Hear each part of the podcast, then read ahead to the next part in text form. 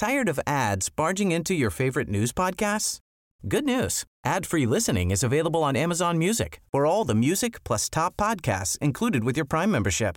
Stay up to date on everything newsworthy by downloading the Amazon Music app for free or go to amazon.com slash news ad free. That's amazon.com slash news ad free to catch up on the latest episodes without the ads. Finding your perfect home was hard, but thanks to Burrow, furnishing it has never been easier. Burrow's easy to assemble modular sofas and sectionals are made from premium, durable materials, including stain and scratch resistant fabrics. So they're not just comfortable and stylish, they're built to last. Plus, every single Burrow order ships free right to your door. Right now, get 15% off your first order at burrow.com slash ACAST. That's 15% off at burrow.com slash ACAST. This is The Guardian.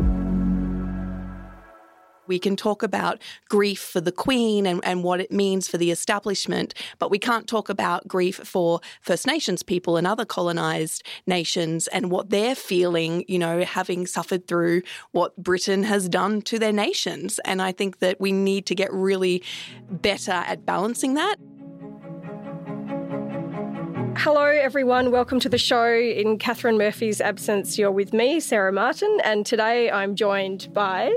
Josh Butler, Amy Remeikis, and Paul Karp. And we are doing one of our famous Ask Us Anything podcasts, mainly because everything got thrown into turmoil by the, the by the death of Queen Elizabeth II. And oh my so, God, did the Queen die? I know. You may not have heard, but um, if you're just tuning in, there's some breaking news for you. Um, you've sent us a lot of questions, which we're really grateful for, and obviously there's a lot to talk about, even though Parliament isn't sitting this week. So to kick us off, um, Amy, we're going to ask you a question from Charlie Prince, who asks, What will it cost to become a republic and what has to change? Well, that is a very broad question, Charlie Prince. Um, in terms of what has to change, probably society's attitudes first, where we're ready to have the conversation, uh, and then you know go on from there obviously, you know, there's the material changes of we wouldn't have a governor general anymore. We would have whatever, you know, the model decided that we would have as the head of state. That doesn't necessarily change the government. I mean, we've seen what's happened in Canada and other, you know, parts of the um, Commonwealth who have gone, we don't want to do this anymore. We haven't seen huge changes in their government probably mean that the coins would change, which would maybe upset, you know, Peter Dutton, who seems very exercised over which royal face ends up on our currency. Uh, how much it would cost? Well, I mean, it costs a lot to have the royals, uh, you know, come to Australia. Uh, we pay for their travel. We, uh, you know, have to, have to front up what we've seen with these protocols, like we're paying for that. So I'm not sure if we can put a dollar figure on it uh, at this point, but I think that there are costs to both models and anything that needs to change will come out in the wash whenever it is that Australia is ready to have this conversation. Yeah, and I wasn't sure whether Charlie was asking about the emotional costs, to be honest. Um, but in any case, next question, and I'd like everyone can jump in on this as well. So, Pin Conway asks why our Republican PM has suddenly become a piously observant griever. I find it distasteful. What's in it for him and his government? Also, media coverage colon, what's the? Big Rove energy there. yeah, huge. Uh, what's in it for Anthony Albanese? I mean, I know you guys all have like uh, views on this as well, but I'd say that it's just people don't like talking about uh, things when someone is is dead really? Like, that's pretty much it. I asked this question myself on social media a couple of days ago, and everyone was like, could you just wait until the Queen is buried and then we could start having this conversation? And I think the Prime Minister is just very aware that there is a potential political backlash if you start going, yes, let's start talking about our future under the monarchy. Even though other Commonwealth nations are doing it, Australia just is a little bit more conservative and not ready for it yet. Yeah, I think he's trying to not give his personal view on everything. He's trying to be the Prime Minister of Australia following to the letter uh, what was set down in protocols written decades previously about calling Parliament off for, for two weeks and having a, a, national day of mourning and, and, and that sort of thing. And uh, yeah, I think he would be slammed for it. I mean, we saw today Peter Dutton was grasping at straws, attacking Andrew Leigh for you know trying to change the five dollar note and, and whatnot, and, and those attacks would be directed at the PM if he did anything less than what he's doing now. But to all those frustrated Republicans out there, I'd just say it's two weeks of mourning. We know that there's not going to be a Republic referendum this term because they want to have a referendum of the voice uh, to Parliament for First Nations people first. So really, it's a marathon, not a sprint. And if you're if you're that upset about two weeks of mourning, consider you know how much longer that campaign has to go. Mm. Josh, what are your thoughts? Albanese actually got asked this question himself, and I can't remember if it was in a press conference on a radio interview this week, but he actually was sort of asked, you know, why aren't you talking about the Republic more? And he said, well, I came to government promising, you know, sticking to conventions mm. and, um, you know, orderly government and all those sort of things that, that he said. Like all through the campaign, it was, you know, safe pair of hands and safe change and, and, and all these sort of things. Like I think Paul sort of hit the nail on the head there, sort of saying, like, well, and, and Amy as well, sort of saying, you know, this is not really the time to sort of play politics. You know, he's come to office trying to be the the sensible safe guy who's you know going to sort of gradually progress things along along the way. I don't know what benefit there would be of of, mm. of him coming out and, and going like, oh well, you know, yes, time for a republic now. You know, the Queen's not even in the ground yet, and let's talk about a republic. I think it, it will be a bit crass on a number of levels, but like it wouldn't, I don't think, advance anyone's agenda. But mm. you know, he's not that kind of guy to like he's, he's not you know Adam Bandt or one, one of the Greens you know coming out and you know jumping around on this on the first day. I think you know this is a discussion that's going to be had for a long time, and things aren't going to change in the next two weeks. So mm. why why not? I just think though that that just on that it would be so frustrating to be a First Nations person at the moment. You can't raise anything mm. about you know the history of the monarchy and colonization in this country without being jumped on about how you're being disrespectful. And I obviously can't speak for First Nations people, but I just think that we put so much on, on one side of the ledger. So we can talk about grief for the Queen and, and what it means for the establishment, but we can't talk about grief for First Nations people and other colonised nations and what they're feeling, you know, having suffered through what Britain has done to their nations. And I think that we need to get really better at balancing that. And Anthony Albanese has tried by not criticising anyone who has raised criticisms, but mm. we do need to have space in the national discourse. And at the moment, we're just clamping down on everything. Mm, absolutely. Okay, so it doesn't mean we can't talk about these things, and we'll, we'll come back to a question about the Republic in a second. But um, David Lamb also asks is it reasonable that Parliament is suspended for two weeks and that so much of our national media is occupied with wall to wall coverage of mourning for a person who, apologies for the bluntness, meant nothing to our society? Couldn't our energy and attention be better spent? I think they just needed to prepare people better for, for that this is what would be involved. If there was some forewarning that when Queen Elizabeth II passed on that Parliament would be shut down for two weeks, I think people wouldn't have been scratching their heads as much and it wouldn't have felt like a sort of discretionary decision that they made. Uh, beyond that, I just suspect there's a lot of frustrated Republican sentiment behind that. Mm. Lisa Johnson and Josh, perhaps you want to kick us off with this one, but Lisa Johnson has said, has pointed to the Roy Morgan uh, poll released this week saying Australians prefer to stay with the monarchy rather than be a republic with a president, but a republic doesn't have to have a president. There are other models. Is a parliamentary republic an option, and how would that work? There was a really interesting piece in the Sydney Morning Herald this morning that Osman Faruqi wrote, and it was about, um, you know, why do you know younger people not necessarily you know aren't we jumping all over the republic idea the, the younger sort of millennial you know zoomer kind of generation yeah. aren't that interested in the republic probably less so than maybe like older millennials or the mm. generation older than millennials and i think it's one of these things of just going well what does a republic really mean for a young person who is far more concerned about cost of living and housing and the environment and climate change and all these sort of big picture things like you know i, I get all the you know I, I, consider myself someone who's you know thinks why not a, why not a republic but it's like if you're going to rank all the burning issues that there were in the whole country, I don't think changing us to a republic is the number one on anyone's sort of mind at this point. Mm. This is part of the discussion that Labor sort of wanted to, you know, wants to start having by appointing Matt Thistlethwaite as the assistant minister for the republic of going, well, let's have these discussions about what it it could look like at some point down the track. Like, who, like what would the title of people of, of the of the head of state be, and you know how would it you know run in the parliament sense, and who you know all, all these sort of like facet details. I think you know that's sort of what Matt, Thistlethwaite's role basically is, and I'm obviously they've kind of kept him you know in, locked in a dark box for the last couple of weeks. I uh, don't think I've really heard from him very much for, for obvious reasons, but that's I can guess sort of part of the reason they, they've they've brought him on into that role to start having those discussions. Amy, uh, I was just going to say, like, part of the reason I think that we still don't really, you know, want to move on from the Royals is because the Royals have an amazing PR machine and they've done so much amazing work with, you know, the Fab Four, which would be Caden, William, and Meghan and um, Harry. And then when that split, it was all centered on, you know, guess if you you'll have Charles, but after that you get William, and then you get George, and how cute are these kids? And it's been this huge PR thing. It's basically started since Princess Diana died to sort of say, you know, your monarchy is still here for you and how good is stability. And I think that message has really come through because they are treated as some of the most famous people in the world. Uh, and we don't actually examine what it is that they mean and what the cost is uh, and, and what it means for Australia and its independence. And I also just wanted to go back to, because there were a couple of questions about media coverage that, you know, we mm. should probably touch on because we didn't.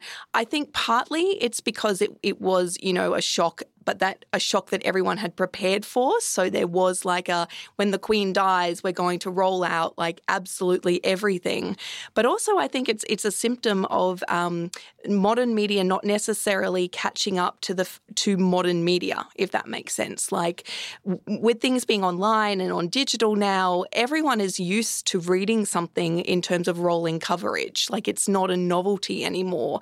But legacy media, whenever something huge happens, we just immediately immediately blanket the rolling coverage because we figure it's something that everybody absolutely wants to watch and listen to and, and read all the time. And uh, we probably overegg it a little bit, although, you know, The Guardian did pull back, I think, on Sunday and was like, okay, you know, it, it's enough now and uh, we get that you're interested in other news. Mm. But that first couple of days and other websites and media organisations are still doing, you know, the blanket coverage. The BBC is basically following the queue to see the Queen lying in state. The queue is something special. Though. The queue is yeah. the queue is quite. Um, I'm very interested in the queue, not so interested in like what's happening around it. But um, I think that people were just kind of like, "You're interested in this because the Queen died," but people have moved on. Yeah, on, on the media treatment, and I, I did miss that one. Um, the issue is that for the, the Queen's funeral, there is one aspect that it is it is mourning, it is grief, but there is another aspect of it that it is, you know, the pomp and, and circumstance and showing off um, the institution and the continuity, and you're part of this bigger and and inspirational thing. So there is there is a private purpose to it, but there is also a bit of a propaganda purpose to it. And Republicans are legitimately frustrated because if they do anything to point out that that secondary uh, uh, reason that we're that we're getting all of this, they get attacked as politicizing, you know, th- this this this poor woman's funeral.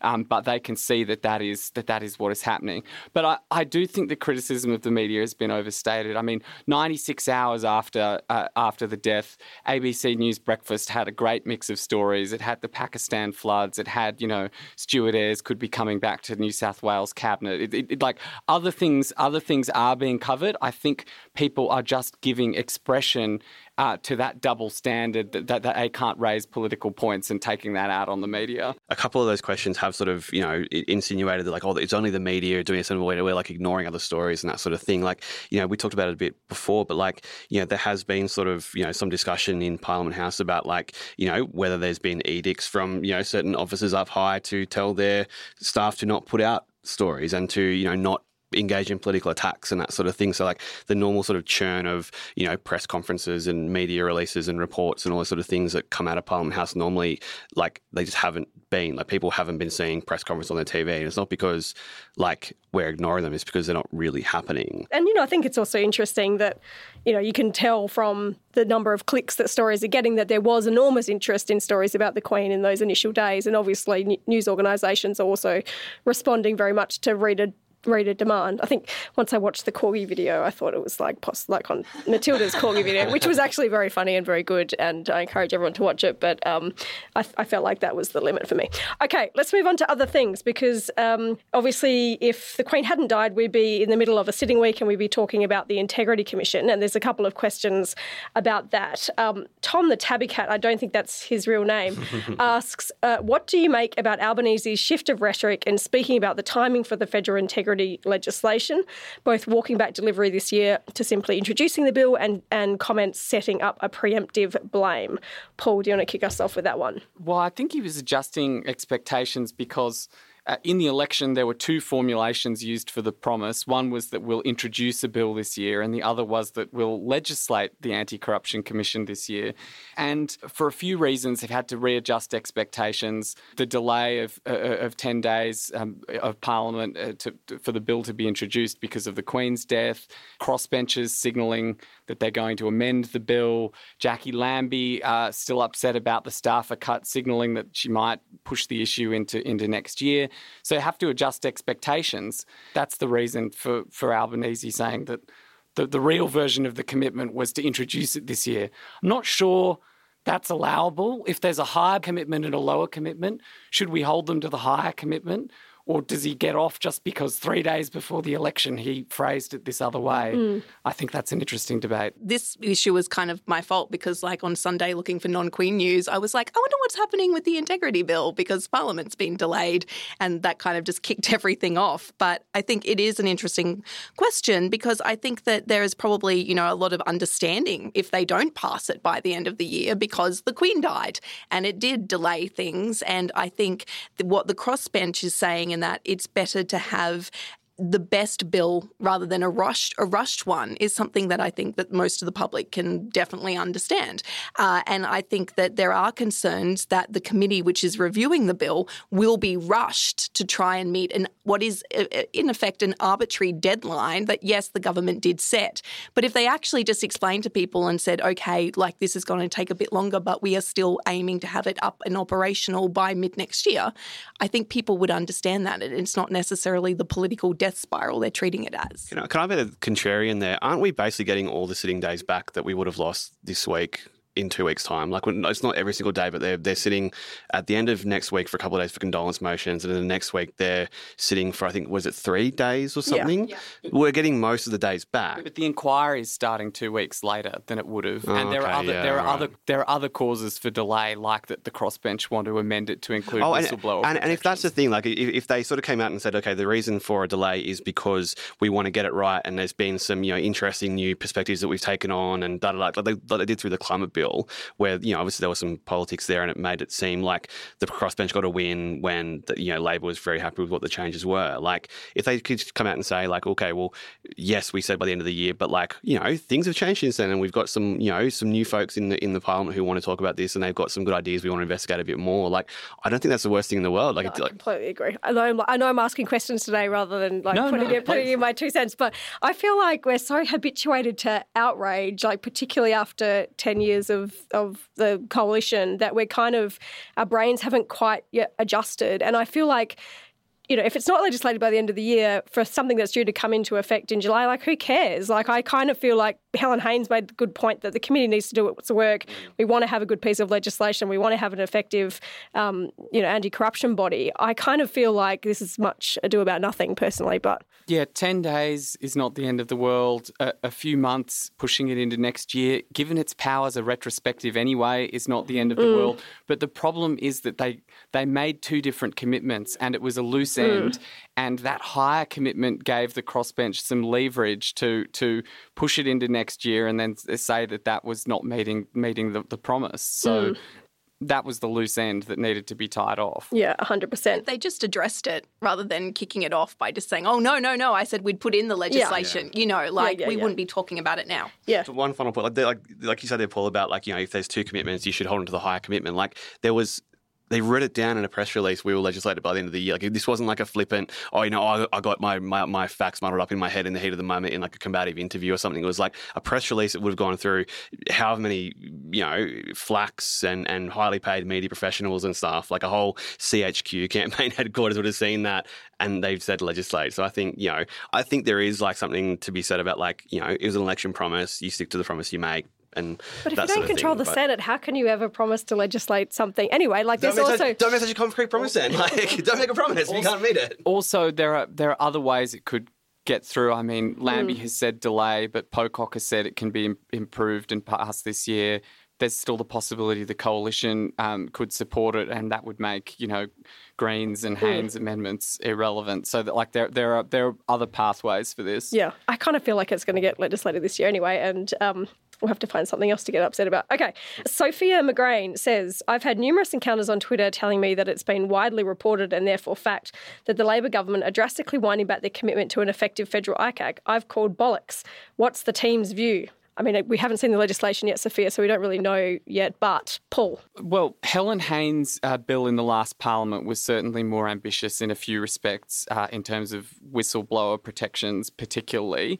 Uh, but what Labor has um, consulted with the crossbench about is completely consistent with the principles they put out um, before the election. It's just that crossbench parties have ideas to make it even stronger. So, for example, the Greens want it to have uh, uh, uh, the scope not just to look at entities that contract with government, but also any entities that might corrupt uh, government decision making, including political dona- donors.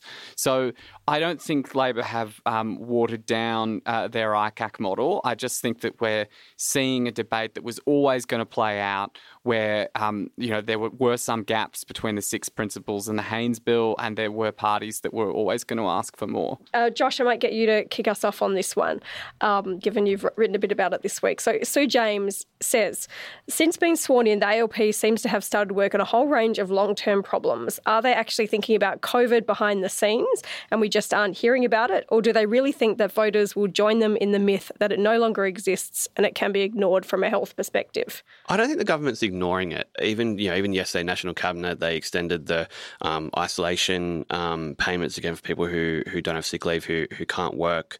Um, you know, they're obviously spending millions and millions of dollars on you know extra hospital funding and vaccines and, and, and all these sort of things. You know, research into long COVID and that sort of stuff.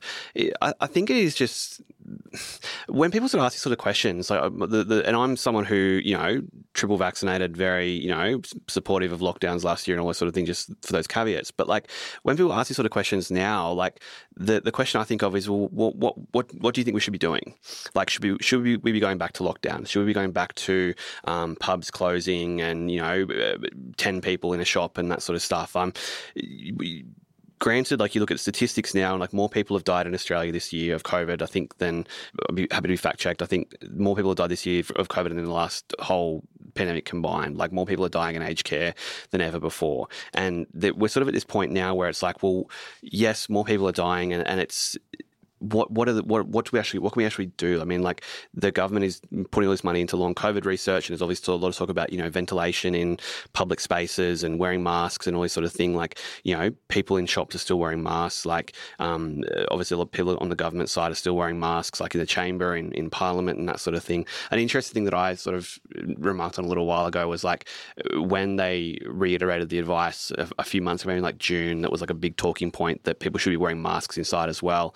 Um, a lot of government folks made a big point of publicly wearing masks all the way around Parliament House, and they don't really do that anymore, even though I don't think the advice has changed. So um, I'm not really sure what, what we could be doing at this point. And it sounds, and I don't mean that to sound callous or anything like that. It's just I, I don't really know what you what interventions you can do in 2022 at this point when people kind of just want to have their life to normal. I, mm. I, I'm actually sort of big open question there. I don't really know. Amy, what are your thoughts? I, I, I would agree with that in that it's it's really difficult, you know, in 2022 to start putting in, in mandates again. I would say that mask mask mandates indoors, particularly in vulnerable areas like shops and places where you're going to come across people who are immunocompromised, just trying to live their life in an ongoing pandemic. Like the kindest thing you could do is to put on a mask to help protect those people because it must be frankly terrifying just going to the shops at the moment. Same with public transport, just those services where it's not just you. And I don't think that wearing a mask, you know, in those areas is is that huge an ask. So I think that is something that we could do. But I think that now that we are moving to where, you know, even the um, World Health Organization is saying that the end of the pandemic is in sight, but with the caveat if we keep putting into place measures to stamp down on infections. And I think the issue for Australia is we're going to have a summer where we're going to not have to worry too much about COVID because COVID doesn't tend to pop up that much in summer in terms of new variants and stuff. Meanwhile, we're going to see new variants in the Northern Hemisphere that are going to arrive here you know, when we start our winter and then we're going to be hit with it again and are we ready? And so I think that that's what it's going to come down to. Can we stop it enough now to be ready for what is coming for our next winter? Paul, I might throw the next question to you because I know this has been a um, matter of, um, you know, a, a, personal campaign of yours. But Pondero, uh, a lot of numbers after it, says it's been reported that the CHOs, the chief health officers, didn't agree with reduction of ISO. So who is making the call? Why are we not pushing on transparency in national cabinet when it comes to the health of our citizens? Well, sadly, the version you get in the communique and the preamble uh, and and the questions at the press conference are it as far as national cabinet um, transparency goes. Because although the Albanese government has improved the process by not pretending that national cabinet is a subcommittee of the of the Commonwealth um, federal cabinet, uh, they're just blocking FOI requests with um, another exemption, which is uh, that it might harm intergovernmental relations.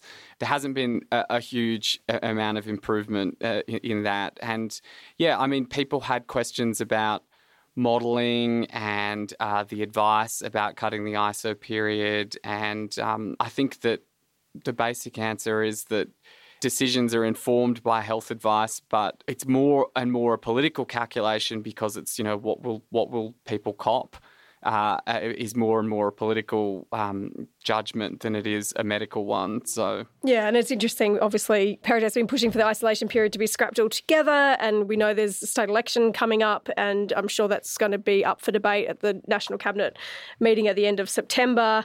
Even though the pandemic leave payments are extended as long as the isolation periods are in place, it's not clear to me after this week's national cabinet how long they're going to keep those isolation requirements in in place. So that's going to be the next the next uh, uh, point of contention, I reckon. Um, Could I just jump in on one, one yeah. little one on that? Like, obviously, and, and Paul's obviously far better place to talk about this because it's one of his pet things. I mean, the, I think the, the, question asked, you know, why aren't people pushing on this? Like, the people are. Paul pushed on it. There was a good question from um, one of our colleagues, um, one of our radio colleagues, Amanda Kopp, at the press club when, when Anthony Albanese was there a few weeks ago. David Crowe and the SMH um, have written that yeah. the cab, national cabinet secrecy persists as well. It, yeah. It, yeah, nothing's really changed. I mean, you know, Anthony Albanese sort of has quite a lot to say about national cabinet secrecy, um, you know, in opposition and through the campaign, um, and it seems like he's sort of sort of gotten in now and is you know has seen the benefits. There obviously yeah. there are political benefits to leaders being able to discuss this sort of stuff very freely and robustly in national cabinet and all those sort of things. But you know, I covered a lot of this COVID you know stuff quite intricately over the last couple of years, and you know might be an unpopular answer, but there was some more. Like the Morrison government put out a fair bit of modelling. They put out a fair bit of um, documents, and obviously when it sort of politically suited them to you know, release uh, data and graphs and tables and numbers and all these sort of things. But there was that sort of uh, material was released sometimes, and the the modelling, you know, or, or whatever advice was given to national cabinet a couple of weeks ago to reduce the isolation period. The government on numerous occasions has decided to not give that mm. out. They said that some some sort of formulation of it's secret or it was only oral advice or there are no documents or something like some sort of formulation of that to say that we're not going to give this to you, even though I think there are big public interest in knowing what advice informed that decision. Yeah, and a lot of that information has been scaled back. I know we were getting you know, the daily vaccination mm. figures and things like that, which is now I think now on a weekly case basis. So too, yeah. the case numbers, yeah. I'd just say very quickly on the political point though, the um, the I think one of the issues issues that we're not seeing, but probably will see if they decide to scrap the pandemic pay, uh, is it's the unions, particularly in this like time of low wage growth uh, and a focus on you know casuals and the cost of living. I think if they do scrap the pandemic leave pay, you're going to see quite a big campaign from the unions to saying, well, what are casuals mm. supposed to do? Uh, because as Sally McManus has pointed out, the idea of doing the right thing, staying home if you're sick, depends on whether you get paid or not, because your bills don't stop just because you're getting ill. Okay, final one from Jack Kerouac. That's a real one.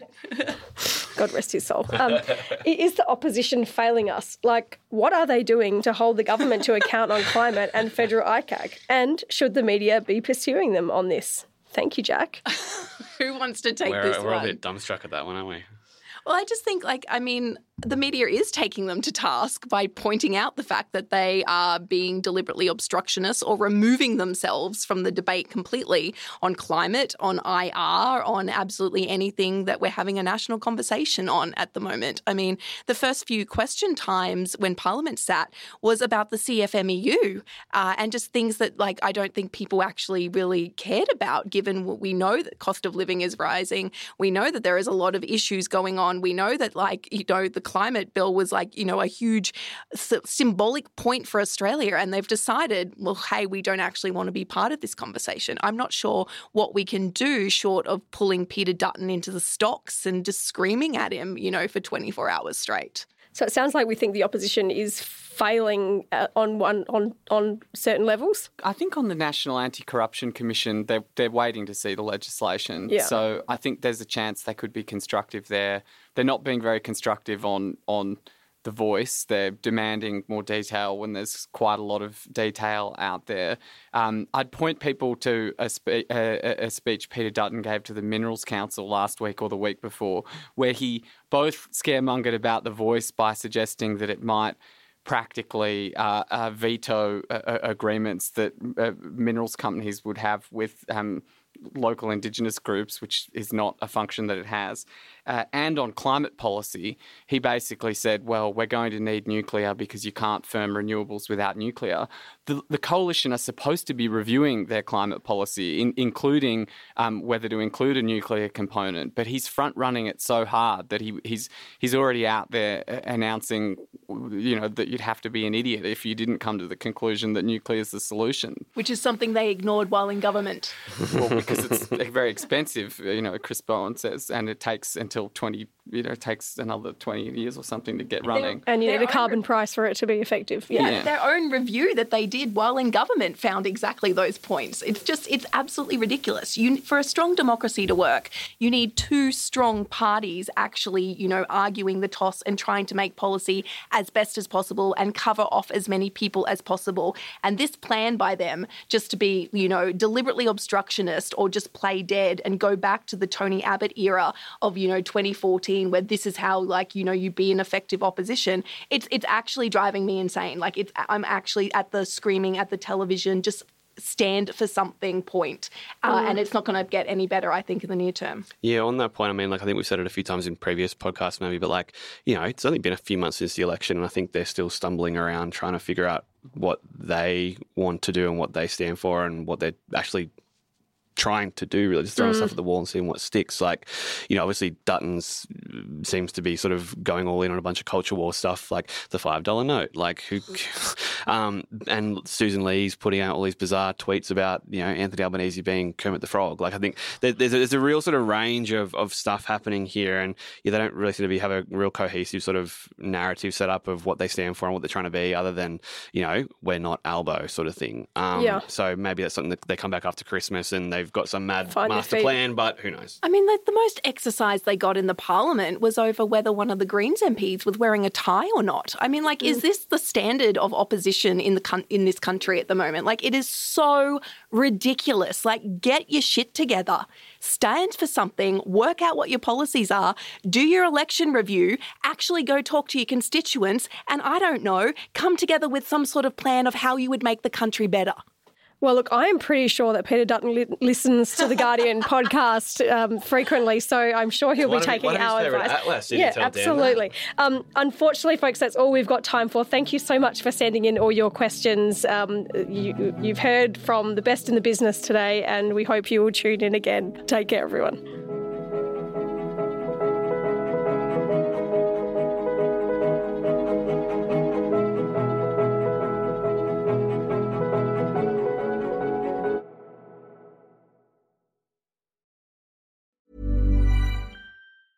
Tired of ads barging into your favorite news podcasts?